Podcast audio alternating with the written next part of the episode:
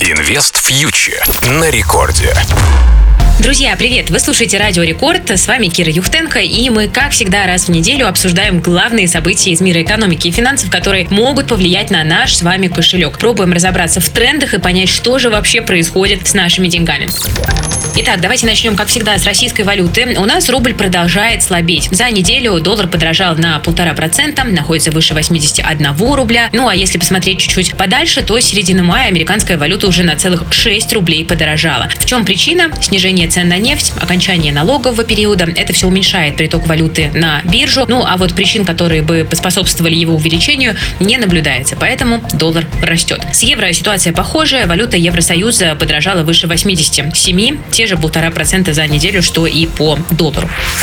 Ну, зато если мы посмотрим на э, индекс московской биржи, то вот там мы все-таки найдем позитив, потому что он демонстрирует свою мощь. Индекс Мосбиржи пробил отметку 2700 пунктов, плюс 1% по итогам недели. В моменте даже на 2,5% мы подрастали, и это очень сильно. Продолжается такой позитивный растущий тренд, потому что компании, несмотря ни на что, показывают хорошие финансовые результаты, объявляются дивиденды, по некоторым компаниям дивиденды уже даже приходят, и, в общем-то, нет э, поводов для э, реализации геополитических рисков. Ну, либо же люди просто к ним уже адаптировались. Сильнее всего подрос сектор нефти, газа, Башнефть 15%, Роснефти, Татнефть по 6% и так далее. Но самыми сильными драйверами роста российского рынка были именно транспортные компании. Один только Совкомфлот почти плюс 40% прибавил. Это, конечно, фантастика. Кто подкачал? Подкачали банки. ВТБ и Сбер упали на 5% и 2% соответственно. Ну, кстати, вот э, недавно вышел любопытный отчет от Атона по дивидендным акциям российского рынка. И новости там хорошие. В течение года компании выплатят 3,5 3,5 триллиона рублей дивидендами, и почти половина придет на рынок уже к середине лета. И это довольно сильное топливо для роста, так что позитивные факторы для российского фондового рынка пока и не думают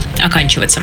Что происходит в США? США такой динамикой похвастаться не могут. Основные индексы S&P 500, Dow Jones закончили неделю почти в нуле, и ответ тут простой. Вся история с потолком госдолга подошла к пику своей кульминации, и рынки замерли. Вроде бы и понятно, что допускать дефолт нельзя, и вряд ли кто-то его допустит, но и партии делают громкие заявления. Поэтому риски пока сохраняются, и инвесторы поделились на два лагеря. Одни на панике продают, а другие на панике покупают. Это, кстати, видно по рынкам commodities. Золото и нефть на этой неделе частенько росли одновременно. Это довольно странно. Но на деле все просто пока ждут результата решения по лимиту госдолга, и кажется, что по-разному на эту паническую ситуацию реагируют. Но зато на американском рынке акций выделилась компания Nvidia и другие технологические компании, которые крепко связаны с сектором технологий, искусственного интеллекта. Этот быстро растущий рынок обещает компании многомиллиардную прибыль, и техи показали заметный рост. Капитализация Nvidia превысила 1 триллион долларов. Девятая компания в мире довольно впечатляет.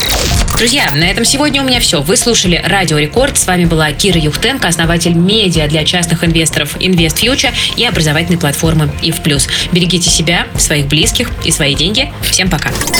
Инвест Фьючер на Радио Рекорд.